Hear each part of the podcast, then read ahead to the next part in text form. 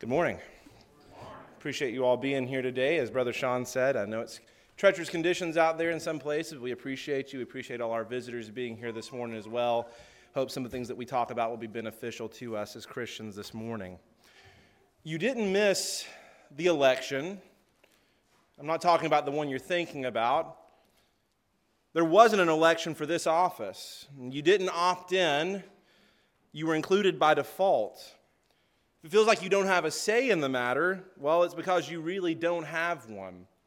The news is good, but you might not like what you hear. It may come as some surprise to you to hear that you live under a monarchy. Now, you may say, me, a red, white, and blue blooded American, I think we had something to say about that 200 years ago. We don't live under a monarchy anymore, but no earthly war can affect the dynasty that we are talking about this morning. If it sounds authoritarian, then you're probably starting to understand it a little bit better. But we have no choice because the gospel has already spoken. And the bottom line is, is one truth that must be proclaimed from the pulpit, in the town square, in the rooftops, in our homes, to everyone that we know, until all creation has been informed of the truth that Jesus Christ is King of the world. If we played a word association game, which can be fun at times, there's lots of titles you might associate with the name Jesus. Jesus is God. Jesus is the Savior. Jesus is our sacrifice. He's a high priest.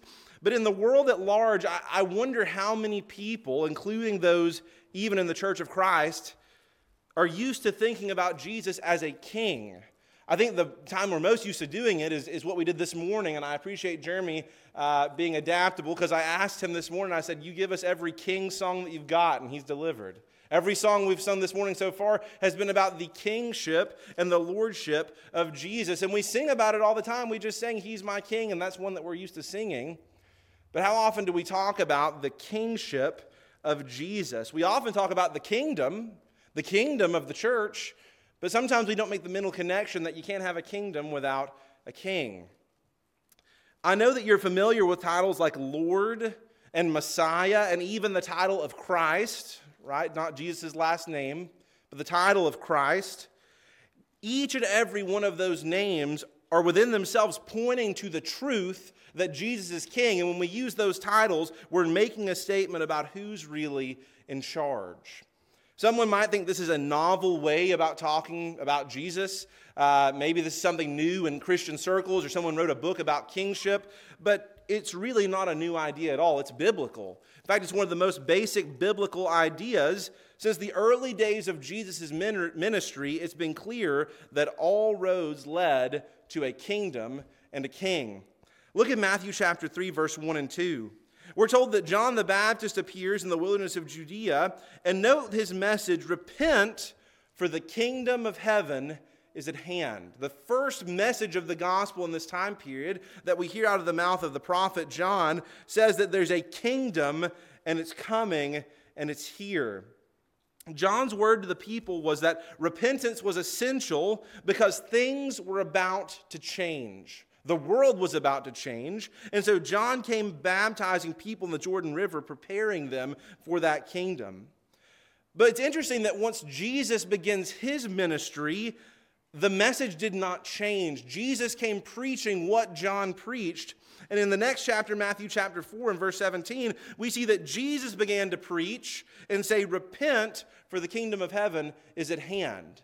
The message from the beginning was all about the kingdom. In fact, 20, verse 23 of the same chapter, in Matthew 4, verse 23, it states that Jesus went throughout all Galilee, teaching in their synagogues, preaching the gospel of the kingdom. I find that fascinating. We might call it the gospel of salvation, the gospel of Jesus Christ, but the Bible calls it the gospel of the kingdom. And I want you to remember that because it means that the concepts of gospel and kingdom are inseparably linked. They have something to do with each other. And there's a reason for that.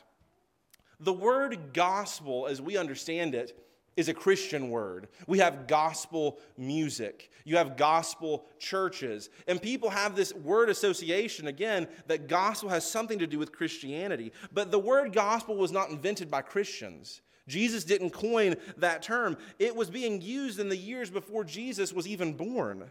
And it almost always carried with it the idea of a royal announcement. A runner would run from city to city after a decisive battle with a gospel of a new king, the gospel of Julius Caesar, the gospel of Alexander the Great, the gospel that a battle has been won and the tables have turned, power has shifted hands. And so when Mark starts his book, his gospel, Mark 1 1, with the beginning of the gospel of Jesus Christ, the Son of God, he's making a statement about the kind of person that Jesus is. He's a conqueror, he's someone who's come to turn the world upside down, and he is, without a doubt, a king. And this is his gospel. For a world lost in sin and the clutches of evil, a conquering king, a new king, is great news. It's great news that someone's coming to fix things, they're coming to take charge, but it isn't good news for everybody. Not everybody wants to hear the gospel of a new king, especially the currently reigning king.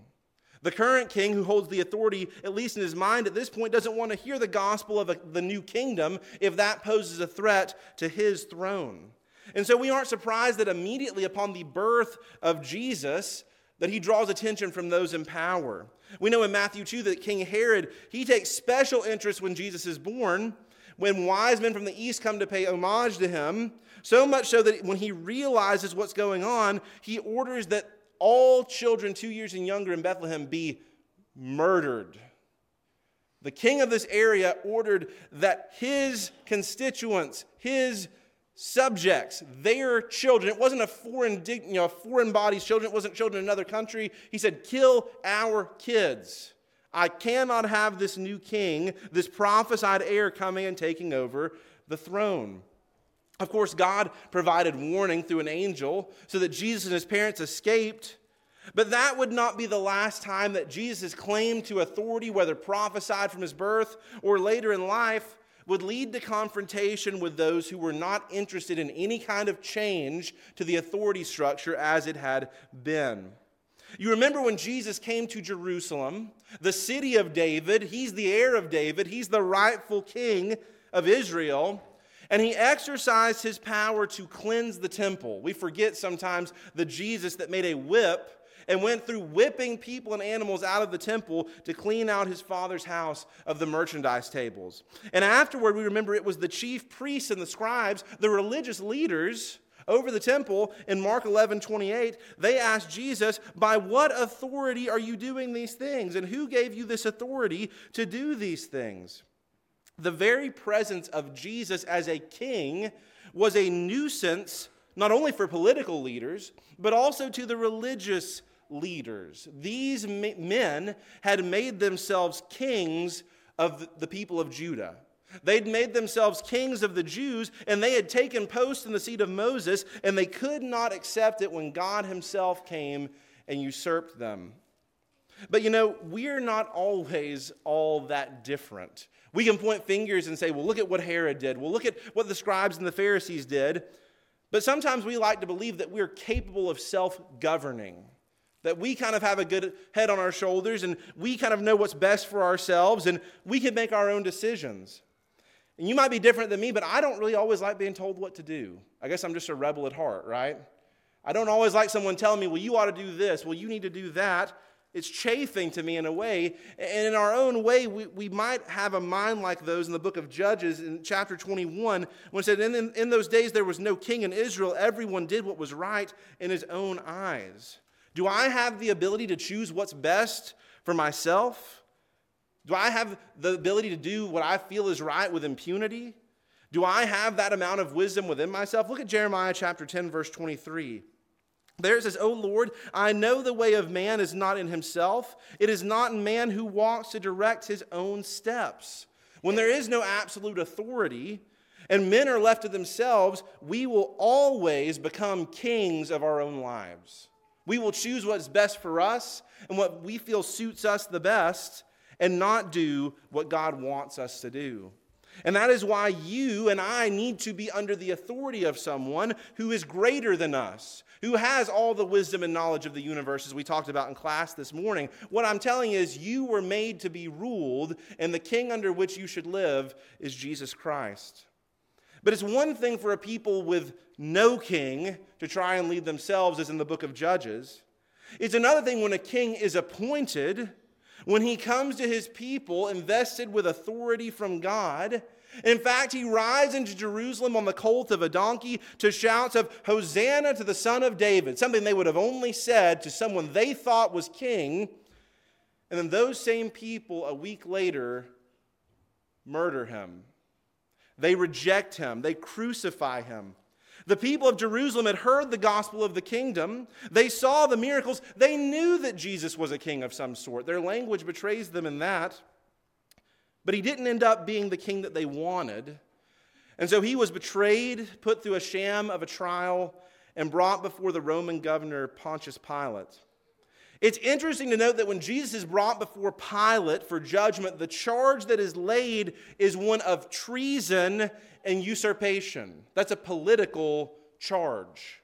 That's a political accusation. In Luke 23, verse 1 and 2, it says, Then the whole multitude of them arose and led him to Pilate, and they began to accuse him, saying, We found this fellow perverting the nation and forbidding to pay taxes to Caesar. Lie, lie saying that he himself is Christ, a king.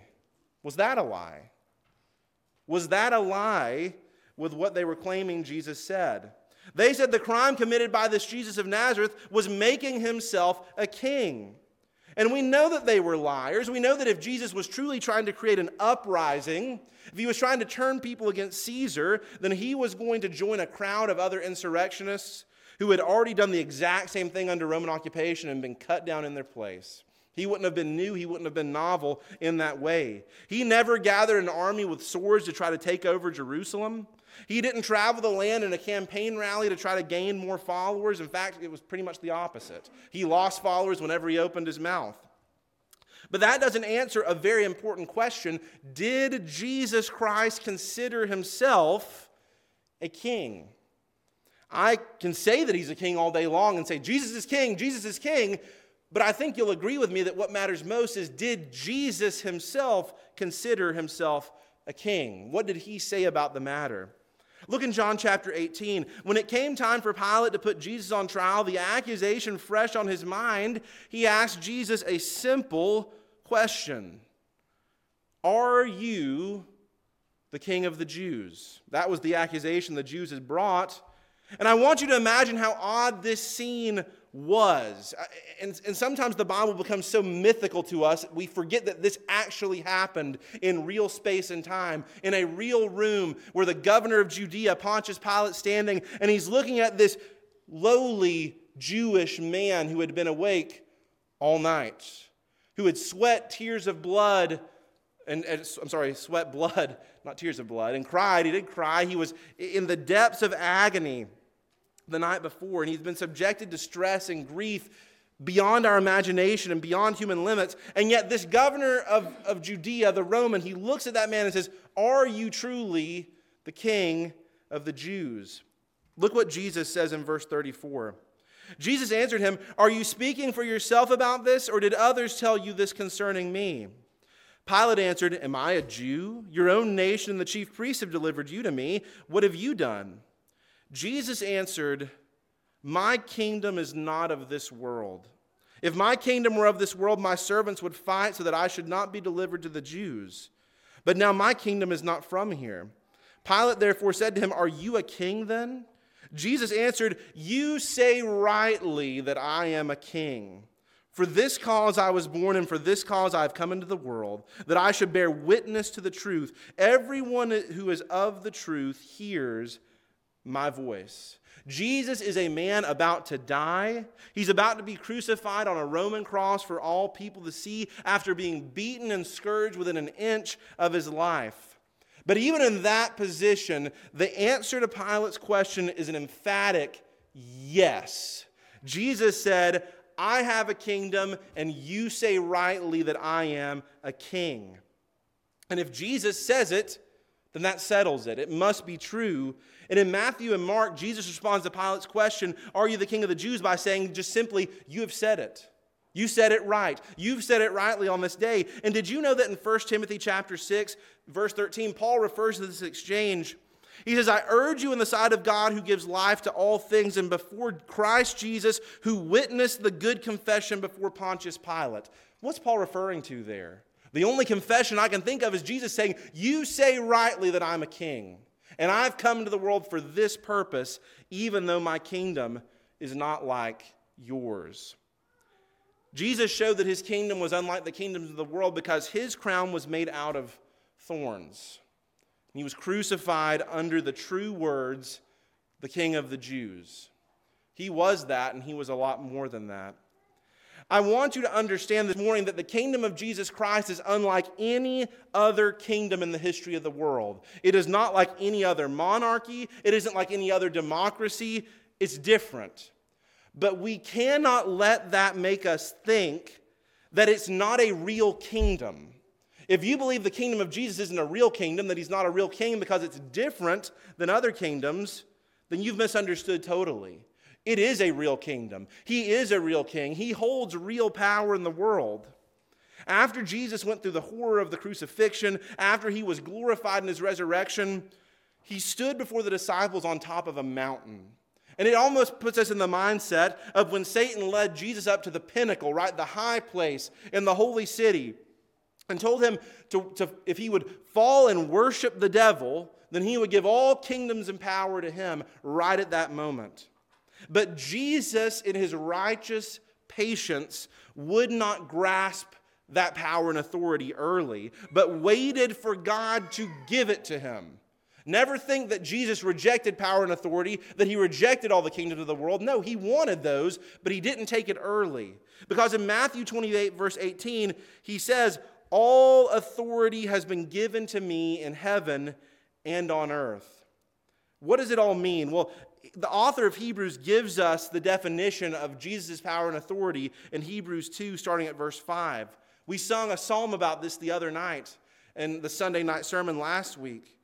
It says, For he has not put the world to come of which we speak in subjection to angels, but one testified in a certain place, saying, What is man that you are mindful of him, or the Son of Man that you take care of him?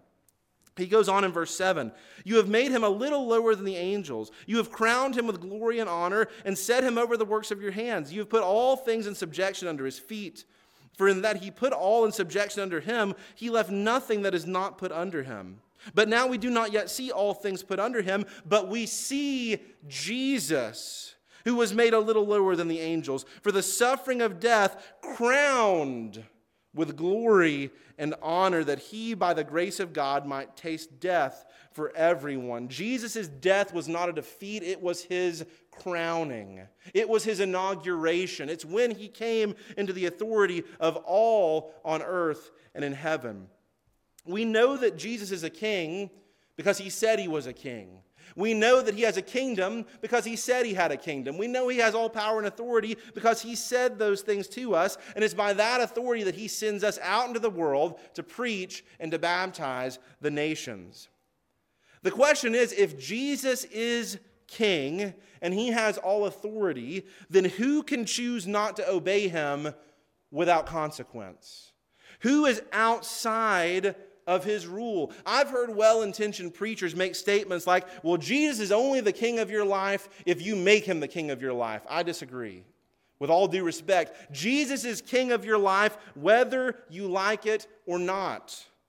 In fact, it was during the first gospel sermon that Peter stood up and proclaimed in Acts 2, verse 36 Let all the house of Israel therefore know for certain that God has made him both Lord and Christ. You haven't made him Lord in Christ. Maybe you've made him Lord in Christ of your life. But Peter says, in a real sense, God has made him Lord in Christ in this role. Now, the definition of those two words, Lord and Christ, are very important to our topic this morning. And they show us that Jesus' rule as king was for the Jews and the Gentiles. That's everybody, right? Every kind of person on the earth. If you're not a Jew, you're a Gentile, and Jesus is king of both. What does it mean that Jesus is both Lord and Christ? The Greek word Christos, which is what we get Christ from, would not have meant anything special to the Gentile world. But to the Jews, it meant everything. Because the word Christos means anointed one, christened one, chosen by God for a special purpose. In the Old Testament, the anointed ones were who? The kings, the priests, the prophets. These were the people anointed for the work of God. And so when Peter, filled with the Holy Spirit, stood before the Jewish people and said, God has made him Jesus Christos, the anointed one, they understood the weight of that statement. God has chosen Jesus as the new ruler of his people. The word Lord would have been uh, much more notable to the Gentile world at large. The Greek word kyrios means one with power, Lord, master. This is what servants called their slave holders. They called them kyrios, they called them Lord. It was a term of reverence for someone whose authority was higher than your own. But perhaps the most interesting recipient of the title kyrios was Caesar, the emperor himself. To say Kaiser, Kyrios, Caesar, Lord, was to make a statement about the authority structure. Caesar is Lord, Caesar is king, and he was to have an absolute authority over all the lands which Rome ruled. Caesar was thought to be descended from the gods. There were gospels written about the Caesars and how they were a deity in themselves and that they were worthy of praise and adoration because of the position that they held. And so, if you thought of a king who was the Lord, if you're a Gentile, you probably think of Caesar before you think of Jesus. By the way, I, want to note at this point that just because Jesus founded a kingdom, he did not intend or command that in the aftermath that all the kingdoms of the, kingdoms of the earth should be dissolved. Jesus didn't say, because I'm king, there can be no other kingdoms. The New Testament goes in the opposite direction. The Apostle Peter wrote to Christians who were scattered throughout the Roman Empire, and his marching orders for them in this new creation of God in, in seeking God's will was in 1 Peter chapter 2, verse 17. He said, Honor all people, love the brotherhood, fear God, honor the king. Honor the Caesar, an evil man in most cases, a man who practiced injustice against God's people, but Peter says, For your fear of God, honor him. and Paul says in Romans 13, shortly before the Roman authorities would literally behead him, that the government is God's sword bearer, and it punishes those who break the law of the land and hurt others. And so I want you to remember that Jesus is not an anarchist. Jesus does not say, get rid of all earthly authority structures and power.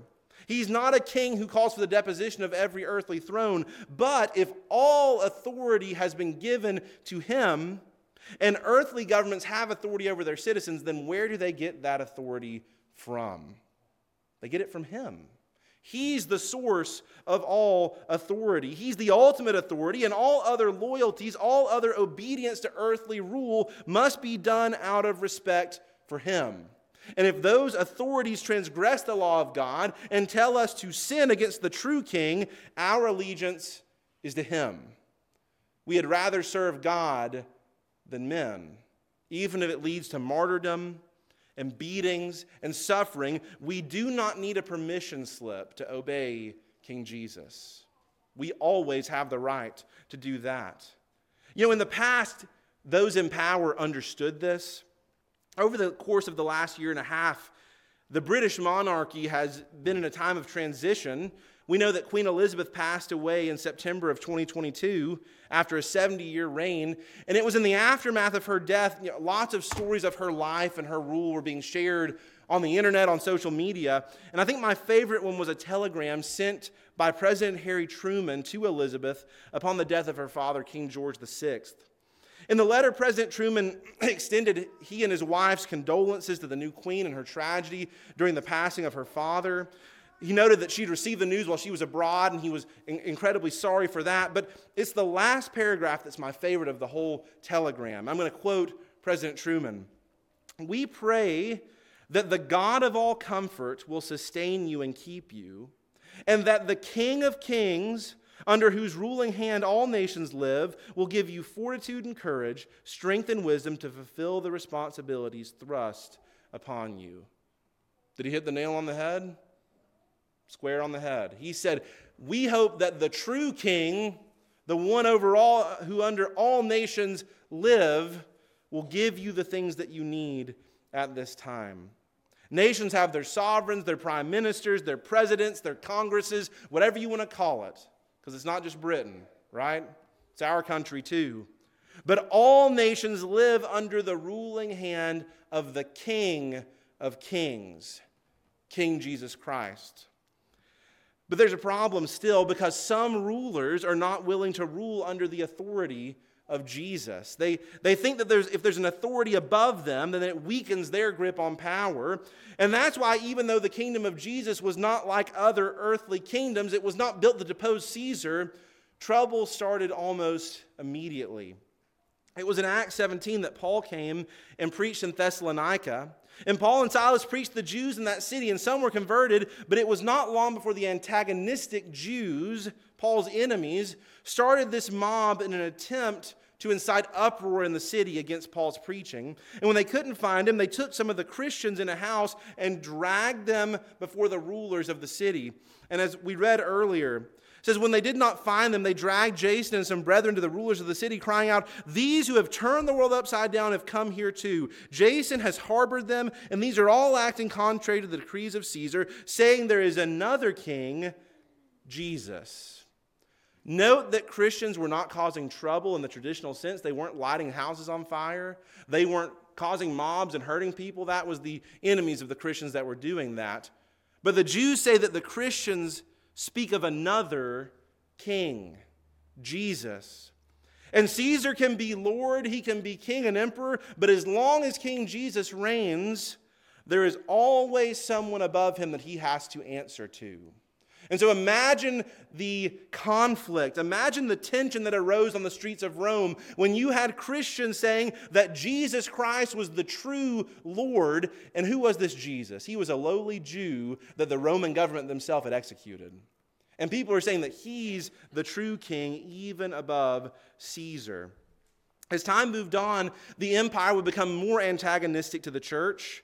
I'm told, and as you study, you see that they would bring Christians before a statue, an idol of Caesar himself. And as I understand it, it had a small bowl of fire on it, and they were handed some incense. And they were told, throw it into the fire and pronounce Kaiser Kyrios, Caesar is Lord.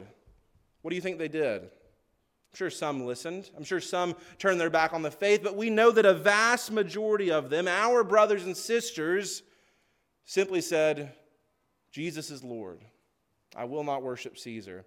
They were beheaded, they were sawn in two, they were thrown to lions. They lost their lives to gain them out of loyalty to King Jesus. Jesus Christ is not a tyrant. We do not convert people with the sword. We don't baptize people at gunpoint. Jesus will not conscript anyone to be in his kingdom against their will. He simply puts forth the invitation. But know this every person on the earth will be judged by his rule and authority, whether they know it or not, and whether they like it or not. No one is exempt. And on that day, only one kingdom will stand. No national flags are going to be ushered into heaven. There will be no more dual citizenship. We, we will either be citizens of heaven under our King Jesus, or we will be lost forever. Romans 14 and verse 10. But why do you judge your brother? Or why do you show contempt for your brother? For we shall all stand before the judgment seat of Christ. For it is written, As I live, says the Lord, every knee shall bow to me, and every tongue shall confess to God. Paul puts it even more clearly in Philippians chapter 2 when he says that at the name of Jesus, every knee should bow, of those in heaven and of those on earth and of those under the earth, and that every tongue should confess that Jesus Christ is Lord to the glory of God the Father. You live under a monarchy. You live under the rule of a king that will never die. He will never be up for reelection. He will always hold his throne. He is the Prince of Peace. He is love incarnate. He is gentle and lowly in heart.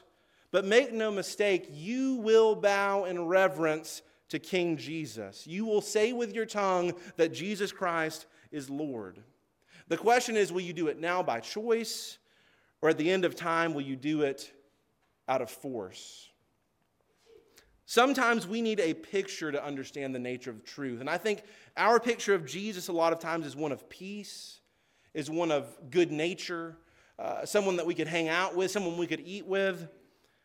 But I think sometimes we need a picture of the judgment of King Jesus. I think we get a good one in Revelation chapter 19. In Revelation chapter 19 and verse 11, we see a picture of Jesus as king in judgment. It says, Now I saw heaven opened, and behold, a white horse. And he who sat on him was called faithful and true. And in righteousness he judges and makes wars. His eyes were like a flame of fire, and on his head were many crowns. He had a name written that no one knew except himself. He was clothed with a robe dipped in blood, and his name is called the Word of God.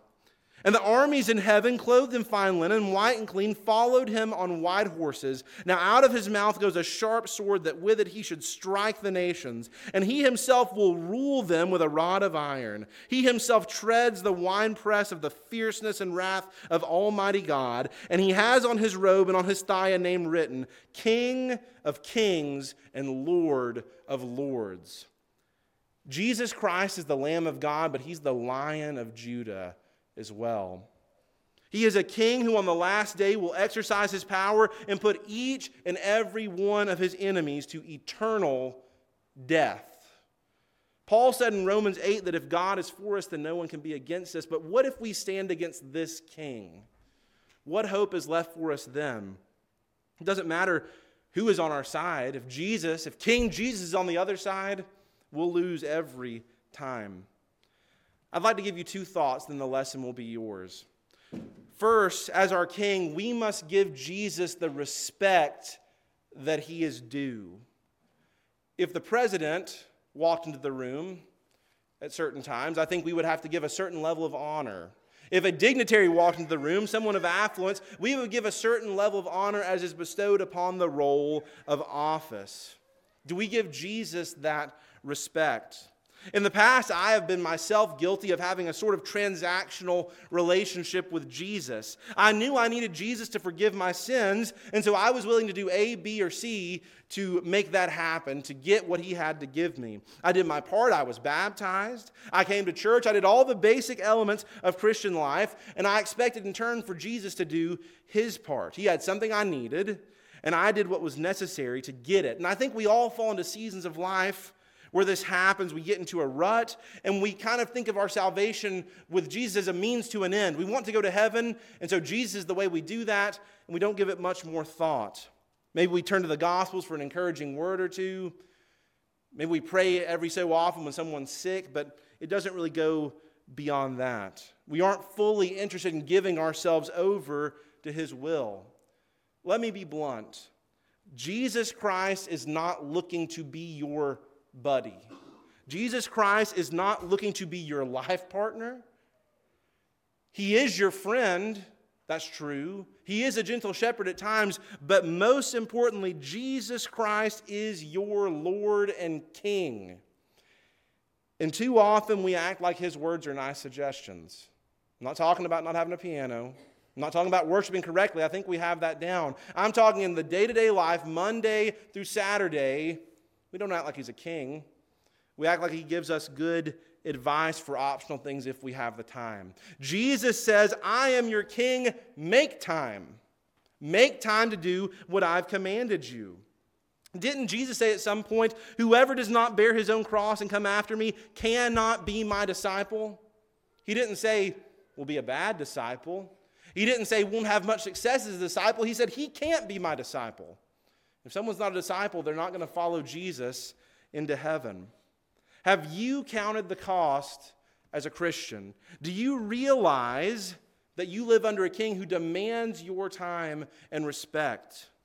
Your money, your hours, the way that you spend your days, your family activities, your entertainment choices. I'm not trying to be mean. I'm just telling you, you'll either bow the knee now or later. Count the cost in your life.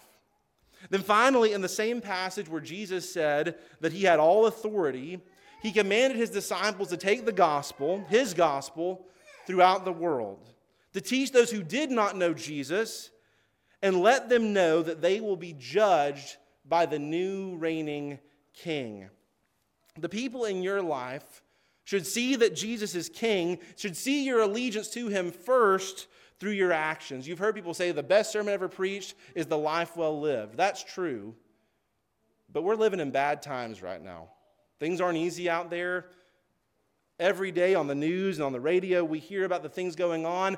Actions well lived are great. I think it's time to start using our mouth. I think we're going to have to start telling people with words that they live under a monarchy and that we all do.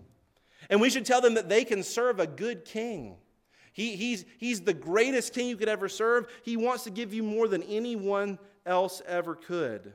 And we can choose him now and we can reign alongside of him in glory for all of eternity. But if we don't, we face certain damnation and destruction.